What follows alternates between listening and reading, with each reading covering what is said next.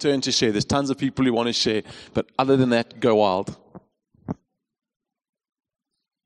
Hello, family. I firstly would like to thank each one of you for giving me this wonderful opportunity to testify of the Lord's steadfast love, grace, and faithfulness. This past year has been the best year of my life so far.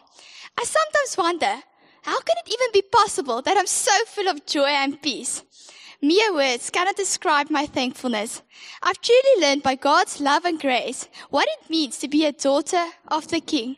I've learned that every millimeter of pain is to make me more like Christ and not to punish me. Like in Romans 8 verse 28, it says, And we know that for those who love God, all things work together for the good, for those who are called according to his purpose. Truly, I could start to rejoice in my suffering. I've all, I was also baptized on the 9th of February, fri- the Friday, early evening. I remember while some of my friends prayed for me, rays of sunlight fell on me. It was like a warm hug from the Lord. I couldn't stop smiling. I tried to, but I couldn't. I also remember, well, let me check my cards, please. Can I stand here, please? okay. I tried to stop, but it didn't work. I've been so satisfied in the Lord. Oh, how wonderful it is to be a child of the creator of the universe who has adopted us to make us his own and to have a relationship with us. It was so amazing to get to know the Lord this year. I stand in awe of how he has kept me and also how he has drawn me closer to him. I've missed the card, so sorry. Um, it's English, so please bear. Um, I've also learned that when the devil comes and wants to steal my joy in Christ, I can throw God's promises back at him because our good Father is faithful. Psalm 16 verse 11 says, You make known to me the path of life. In your presence there's fullness of joy. At your right hand are pleasures forevermore. I have also grown spiritually so much after moving to New Gen. I cannot thank the Lord enough. I've really been encouraged by all of you to live for the Lord's glory in all areas of my life. To know God and make Him known. I also want to thank you for your love and kindness I've experienced since the first Sunday I came. It was in May somewhere. I can't like, oh, also, my heart wants to pop of my thankfulness to the Lord that I could partner with New Gen Stellenbosch. At the end of August, the Lord told me while I was spending time with Him to go into full-time ministry next year. I remember wrestling with that because I have to either work back my education bursary for three years or pay it back. The Lord told me to trust Him wholeheartedly. He will provide. I just got this massive assurance and peace. I've never been so sure of something. The Lord is really like miraculously opening doors and also money starting to come in. If you want to know more, please ask me afterwards in brackets. so long story. I'm so massively thankful to be used by God as an instrument of encouragement to love others with God's love and to spur them on to live for our King, to not build their, trying to build their own kingdoms, but to be active in His kingdom. And then also, God also opened my eyes all the more of how many people don't know Him and are yearning for Him. This world is full of people with so much sadness and people who are so empty. Let's hold hands as daughters and sons of the kings and ask Him for wisdom in how we can, in love and gentleness, share the good news of Jesus Christ our Lord. Do not keep it for ourselves. Do not be selfish. Let's love and serve joyfully. Thank you.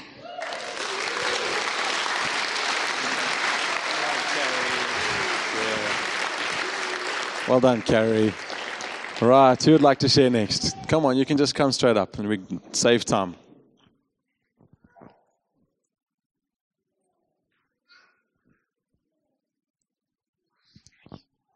Morning, everyone. Um, so I haven't got cards, so please be forgiving if I don't stick to schedule. Um, but so my testimony this morning is about obedience. Um, and this morning I actually wasn't going to be here. I w- I've got a test tomorrow that I'm quite scared for. Um, so that's again, like God was just calling me to be obedient and share this. And I'm really hoping it just encourages you guys to be obedient as well. Um, and so basically, this year, I think it was this semester, John O shared a little while ago about uh, when we pray for healing, we should be earnest and like really pray, God, heal amazingly. Like, come and heal. Don't hide behind the blanket of, Father, if it's your will, come and heal. Uh, because then, you know, like, if he doesn't show up, you can be like, mm, it wasn't his will. Um, and so, like, uh, pray earnestly and honestly and, and really pray for healing when you feel that you want healing in something. Um, and I was sitting there and I had a really, really sore throat. And I remember praying and saying, God, heal. And he healed me. And I remember I came and shared that. I don't know if uh, some of you guys can remember that as well. Um, so that was amazing. And, and just from there, God's been developing more of praying earnestly for healing. Um, and a couple of weeks ago, um, I'm not going to share the story because it's her story, uh, but I'm sharing it more in the light of obedience. Um, somebody in church here, uh, I was sitting behind them in, on the left hand side there, and I saw like she was not sitting very comfortably. She looked very like her back was in pain. Um, and I remember feeling like, oh, shame, I hope God does something uh, to heal her. And then God was like, no, you're going to heal her. Um, well, not you're going to heal her. You're going to pray for healing for her. Um, and I was like, oh, I really don't want to pray. Like, I just want to chill in my seat. I don't really want to chat to her afterwards. Um, and God was like, no, you're going to pray for healing for her. Um, and I was like, oh, okay. And I kind of tested him and I was like, God, give me a sign if you want me to pray for healing for her. Um, and he then said, go to Luke 3, verse 12. Uh, I think that that's the verse. You guys can double check. Um, but it was on the um, man who had leprosy, and he uh, saw Jesus walking past and was like, um, Jesus, please, if it is in your will, heal me. Um, and Jesus said, I'm willing. And he reached out and he touched him and he was healed. And so I was like, yo, okay, God wants me to pray for healing uh, for this lady. And so afterwards, I went up to her and I said, I feel like God wants me to pray for healing for you. And so then she said, "Yeah, my back's uh, in a lot of pain," and she told me all the like story about it. And then Luke was with me, and, and he's actually the one who encouraged me to come this morning. Um, and we prayed together. And it wasn't immediate. It wasn't like she got up and started doing flick flacks and whatever and was healed immediately. Um, but uh, I then just carried on praying throughout the week and said, Father, like, if this is your will, if this is your will, um, I said, Father, just like, please heal her, please heal her. Um, and carried on praying for it. And then we, the next week at church, she wasn't at church. So I was like, oh, okay, I hope everything's all good. The following week, she came up to find Luke and I and said, thank you so much for being obedient and praying because throughout the first week, she was healed. Um, and her back was completely back to normal. And she said that she could enjoy time with her family and enjoyed like being active and just uh, enjoying like a fully functioning body again. Um, and so it's just amazing, like what God does when you're obedient. Um, like He requires us to listen to Him when He calls us, and there's no need to fear. Like we've got the Holy Spirit in our hearts, we've got God on our side. Like what do we have to fear? Embarrassment is nothing. Uh, fear of man is nothing. Just anything is that is not of God is just trying to pull us down. And when we're obedient, God really works. And I just want to encourage all of you guys in anything, whenever God puts something little or big on your heart, be obedient because that's when He works and that's when He, he really shows up. So, yeah. Thanks, guys.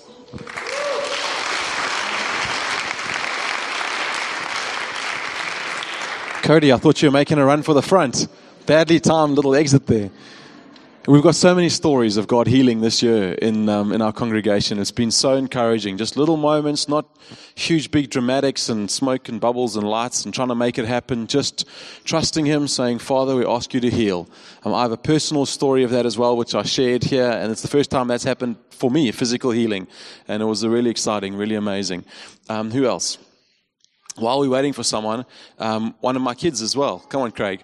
One of my um, one of my kids had these warts on them, which we just went to doctors and the dermatologist and all sorts of things, and we tried and tried and tried a whole bunch of stuff, babes. For how long? Like two years.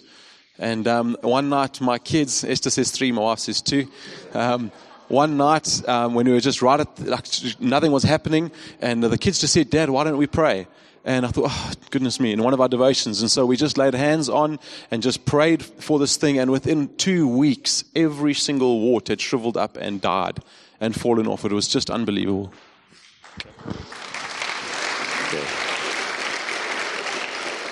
So, on the topic of healing, I'm not too sure how many of you are aware of the story, but um, it's now exactly two months ago. I was involved in quite a serious, a very serious motor car accident.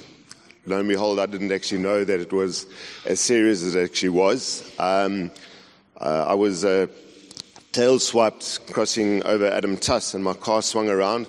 I got out of the car thinking I was 100% okay. Um, I was on my way to, to go and run. had my dog in the car. I was more worried about my dog than anything else.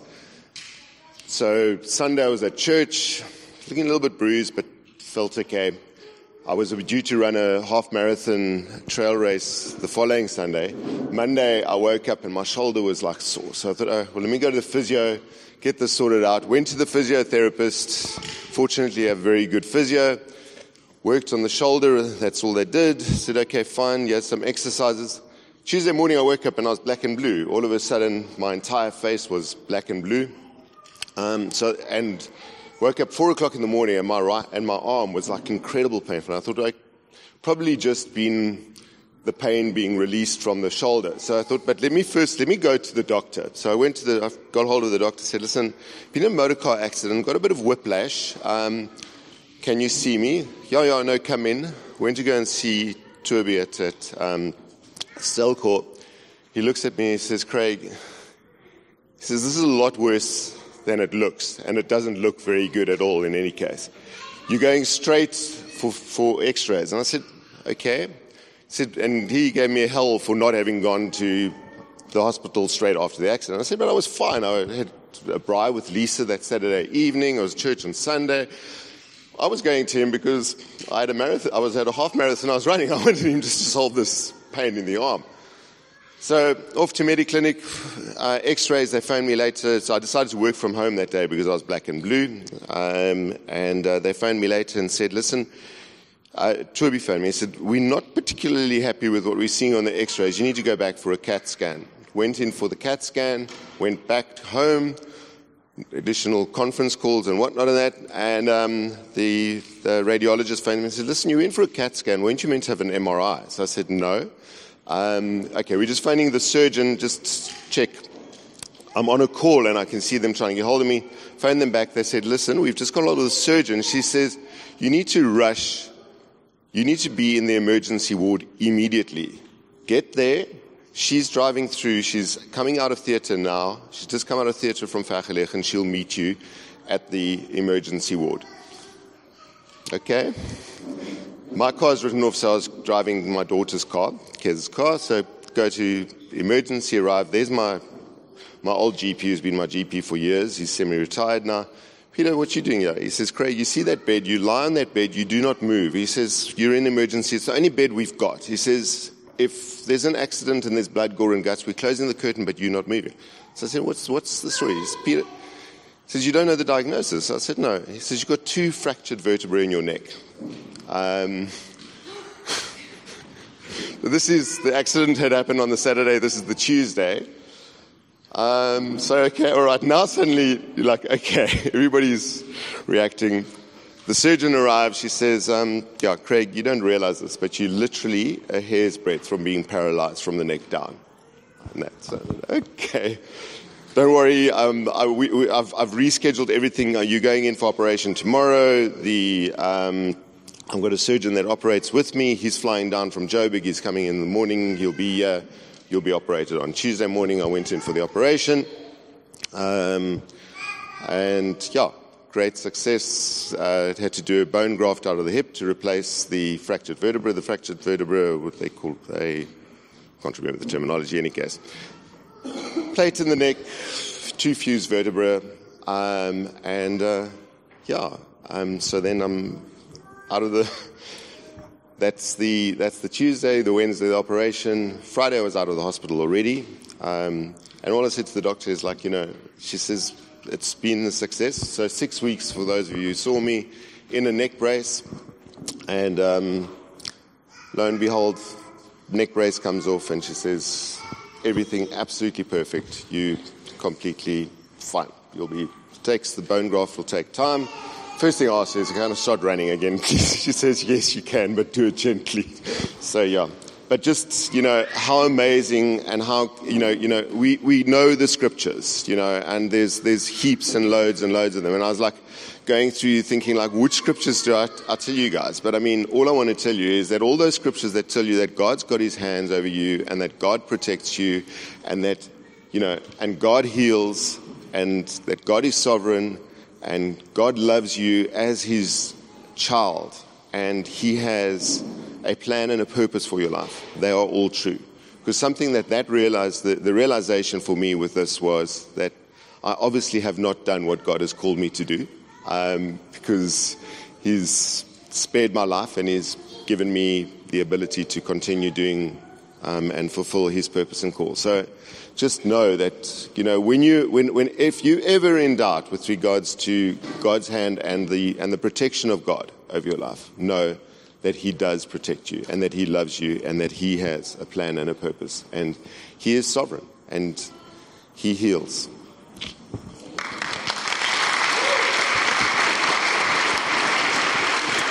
Um, Come on, Mr. Reed. Come and tell us your story.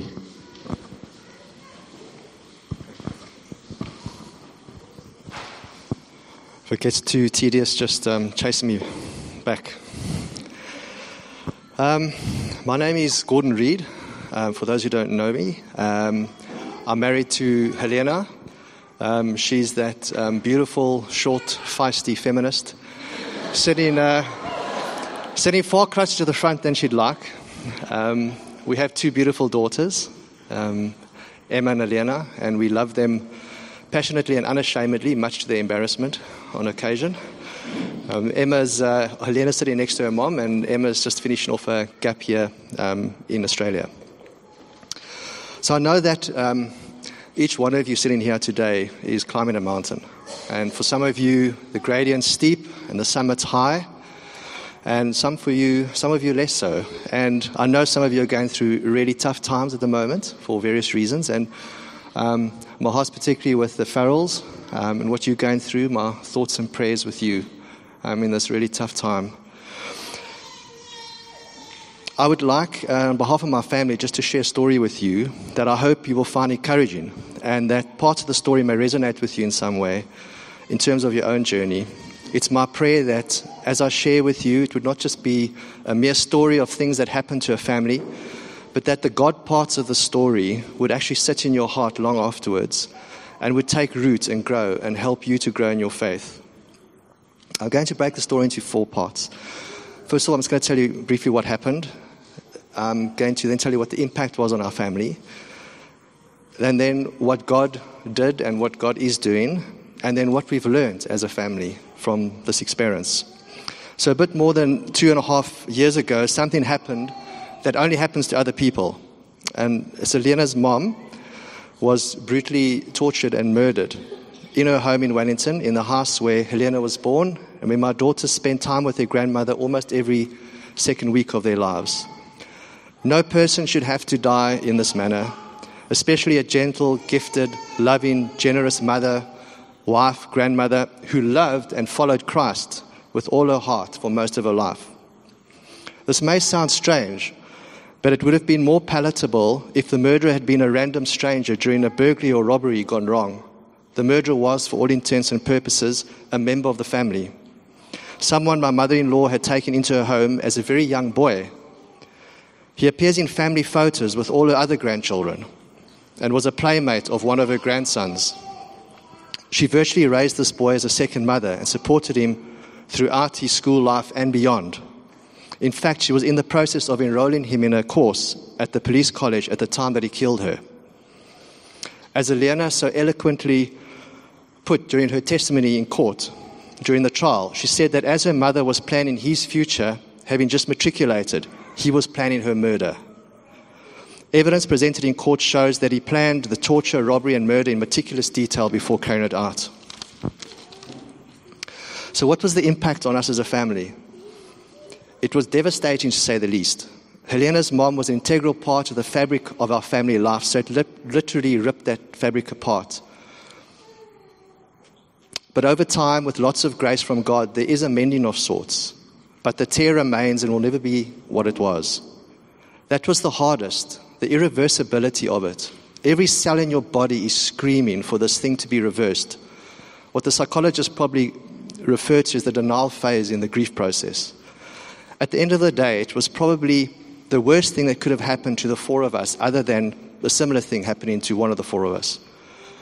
There was tons of grief, anger, bewilderment, guilt, blame, and much more at many levels within our extended family which is normal under the circumstances but can become very damaging very quickly if it gets out of control. Besides the grief, there was a great deal of perplexity as we asked hundreds of unanswerable questions. How could something like this happen? How did we miss it? Is the young boy a psychopath? Were there signs that we should have picked up? She followed Jesus faithfully virtually every day of her life. She took this boy in, believing that God had led her to do so. So why her? Where were you, God? Why did you allow this? How could you allow this? What God did and what God is still doing, and it's really just three things. God carried us, and He continues to do so. From the moment this happened, there was not an instant when Elaine and I once doubted that God is good. This is crazy in any logical sense. I'm not sure that you can describe us as a family as normal. Certainly not conventional, but I don't think crazy. No self help book, no philosopher, and no degree of knowledge or cleverness can get you out of bed the very morning after this happened and every morning since then, praising God and knowing in your deepest being that notwithstanding what happened, God is good, unless there's a supernatural intervention of sorts. He gave us supernatural strength not only to bear the grief and the loss of such a precious life, but He also gave us the strength in so many, to, to, in so many ways to carry the rest of the extended family who did not have the strength to deal with this. From supporting my father in law to assisting the police investigation to attending the trial and testifying in court when no other member of the extended family would or could do what was required. God made it possible for us to stand in the gap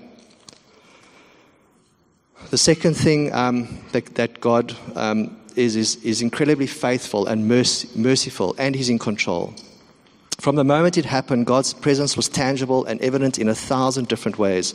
Many, many things fell into place, far too many for coincidence. The court case, which started just over a year ago and finished finally in March this year, was very difficult for us because it was like ripping a scab off a wound that was trying to heal. In a country where most government departments are supposedly falling apart, we get this incredibly competent team of detectives and prosecutors.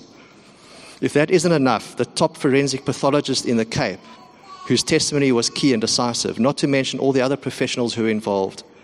As imperfect as human justice is, and as broken as our justice system may be, God somehow, miraculously, without any human planning or intervention, gave us the best there was. Emma, our eldest daughter, um, was, wrote, was writing matric um, during the trial.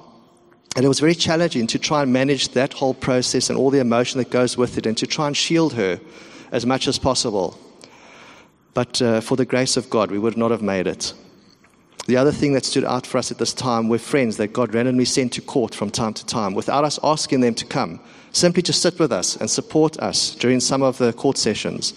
This was significant because no one in the entire extended family, except for one or two exceptions, attended or were prepared to testify in court. The third thing that really came through for us is that God is healing and He's redeeming.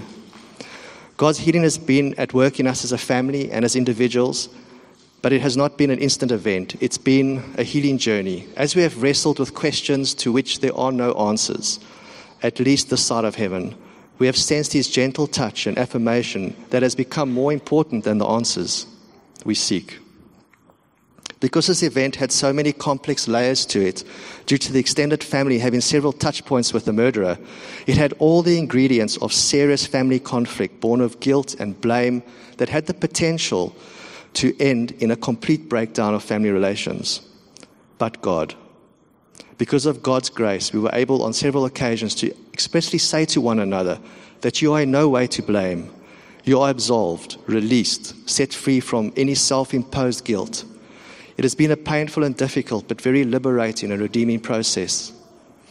A day after the event, I got onto my mountain bike and went for a cycle in, on my own in beautiful Jonkershoek to try and clear my head and to make sense of what had happened. During the ride, I sensed God saying to me very clearly that He would redeem this tragedy. I remember this one thing that stuck in my mind since that day. And although at the time I had serious doubts about whether that could be possible, looking back, I can now see why I felt that redemption was impossible. I had made the mistake of equating redemption with reversal. Many of you who have lost people close to you will understand what I'm saying. When something like this happens, we want more than anything else for the thing to be reversed. Redemption is not reversal. And this is the kicker it is something far greater. God was not going to reverse it or remove it or spare us the consequences. We were to go through it, not around it, under it, or over it, but through it. And through it, to come out the other side changed, closer to Him, more solidly planted on the rock than we were ever before. He has been true to His word in this regard, again in a thousand different ways. And lastly, just um, five things that we've learned as a family through, through this whole process. The first thing is that bad things happen to people who follow Christ. Many of us become Christians because we think God will sort our lives out, and He does. But we also think that He's going to smooth the road for us and make life more comfortable, and that He will protect us from tough times. Scripture, however, does not teach this, and in fact, there is overwhelming evidence to the contrary. However, what He does promise is that when we do face headwinds and trials, He will be there, and He will carry us through. That has certainly been the case for my family. The second thing that we've learned is that we can't live in a healthy, meaningful manner without the grace of God permeating every aspect of our lives. He gives us what no self help book or philosopher or guru or whatever other source you care to name can come close to giving us. Thirdly, God has a plan, and it's not just any plan, it's a good plan. We just don't always see the whole picture, but He does. Fourthly, God gives us what we need and not necessarily what we want. I know that's a cliche, but that is very true. Um, and just lastly, as He redeems our lives, He also calls us to be part of His redemptive plan, which includes the redemption of tragedy that may come our way. A last illustration of what I mean by this in practical terms um, is the following. So, our first response when this happened was to batten down the hatches, close the lager, and close our hearts. But we felt an overwhelming urge from God to do the opposite. We therefore made a conscious decision, again with healthy doses of God's grace, to henceforth love, live like my mother in law did when she was alive, with open hearts and open arms. And to this end, we felt called to establish a foundation in her name, which we have been working hard this year to get off the ground. The foundation will carry on the work that she was doing. And in this way, we say to the enemy, You have lost this battle. You already lost the war at the cross, and your time is almost up. The foundation is registered and is now at SARS for PBO status, with the official launch planned for 11 May next year, which is the third anniversary of her death. So thank you for listening to that, um, and thank you to, um, to, to New Gen for really supporting us um, during this time. And uh, yeah, we, we were a bit uh, churchless and drifting before, before joining uh, New Gen about uh, three and a half years ago. Um, and uh, I don't know what we would have done without, without having the anchor that, uh, that you guys provide. So we have incredible amounts to be thankful for. I don't know if there's time, Helena. If, um, she just wants to share um, Psalm 18 um, briefly.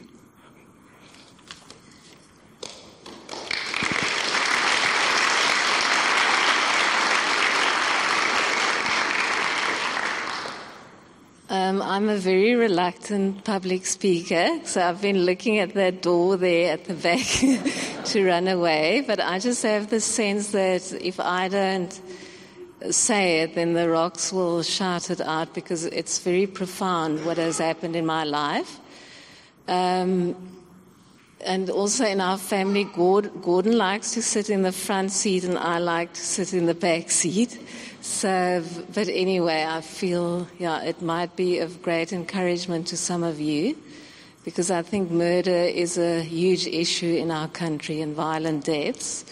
Um, my daughter Emma said that um, she's in Sydney and she says, uh, I won't make the session without crying, but I'll prove her wrong. Um, yeah, it's just amazing. As Gordon mentioned at the beginning of this year, um, I was in high court, and the only family member apart from my father having to testify. Um, that was also because of Gordon. I wasn't planning to, but he pushed me to.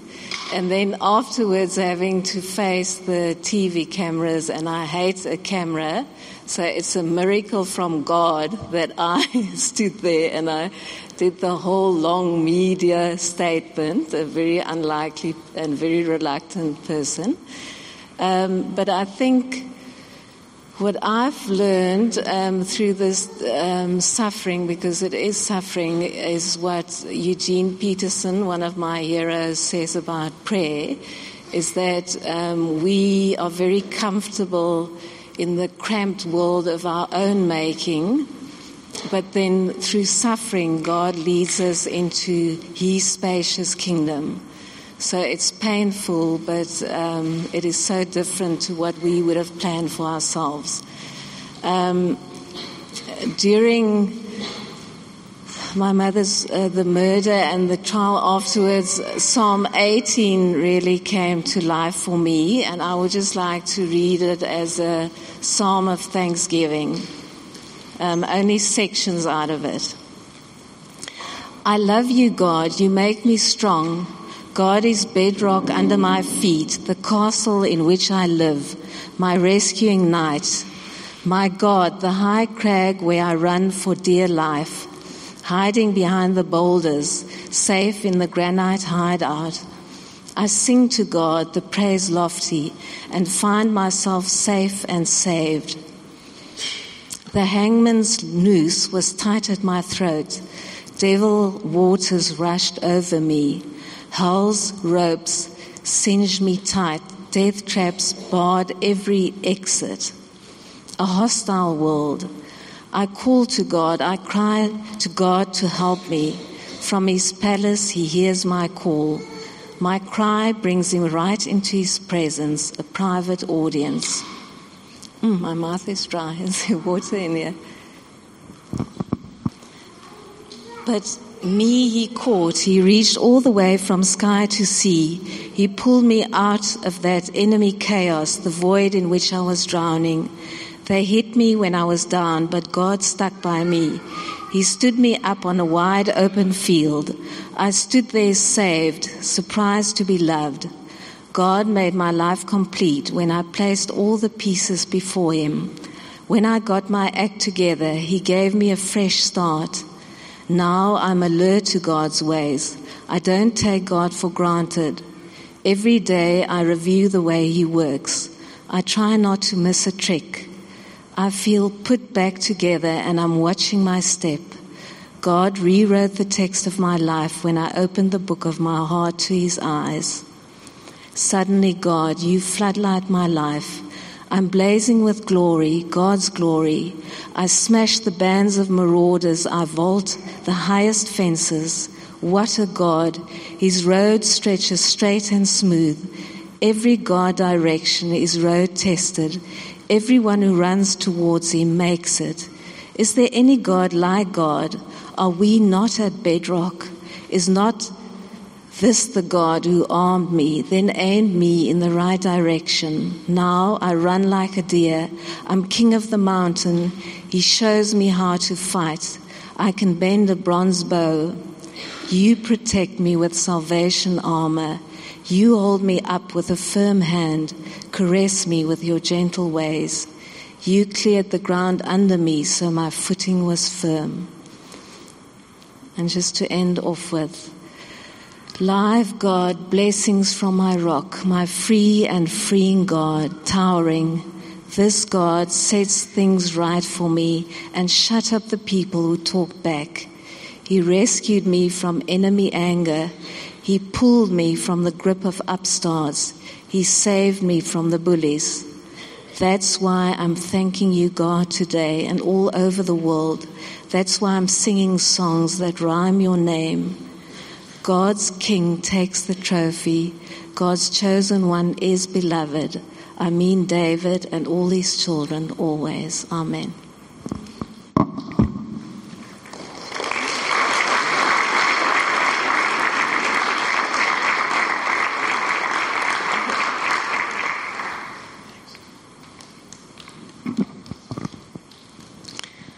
Lord, I um, pray for this congregation, and I don't know if there are people here who have experienced um, brutal violence and who find themselves in a corner. And Lord, I just pray as you've just saved our family, where you've empowered us, that your Holy Spirit would be poured out on these people, where people live in the grip of fear, Lord, that you would set them free, that you would just clothe them with that sense of being triumphant in you, Christ. We receive your spirit, Lord, and we thank you for it. Amen.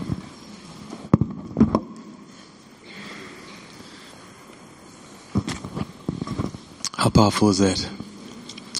Sobering, eh? Guys, for those of us who've walked a journey with you and with some others in this congregation as well, it's been incredible watching the maturity of your lives, watching the, how you've faced the pains, and I want to just publicly commend you. I want to thank you because we need men and women and kids, we need families who show us that when we go through these deepest, darkest times, that God can sustain us.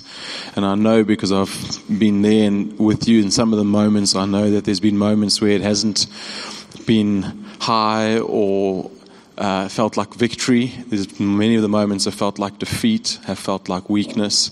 And I want to thank you for keeping going, like you said, Gordon, so beautifully through, not over, up, around, but God promises He'll be with us as we go through it. So why don't we just applaud them as a couple and a family?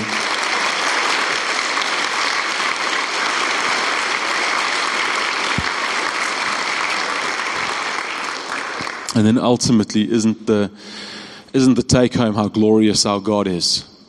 Isn't the take home how incredible our King is to sustain us through those stories and others that we could share. We're going to, for the sake of time, we're going to finish it there for this morning.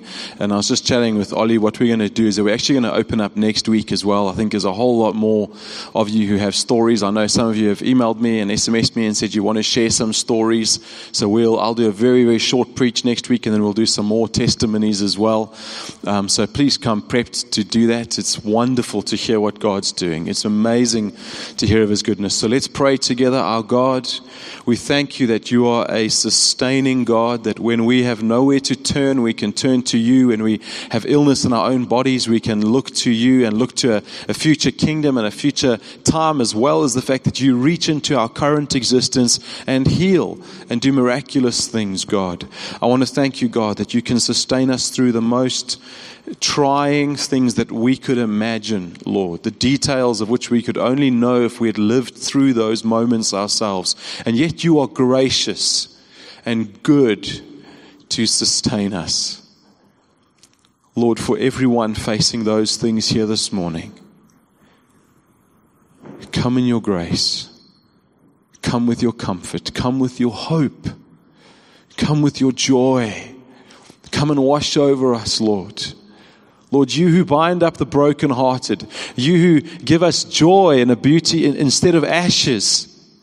Lord, you pour oil over us. You do all these incredible things, Lord, all these metaphors which, which speak of your goodness and our brokenness, Lord.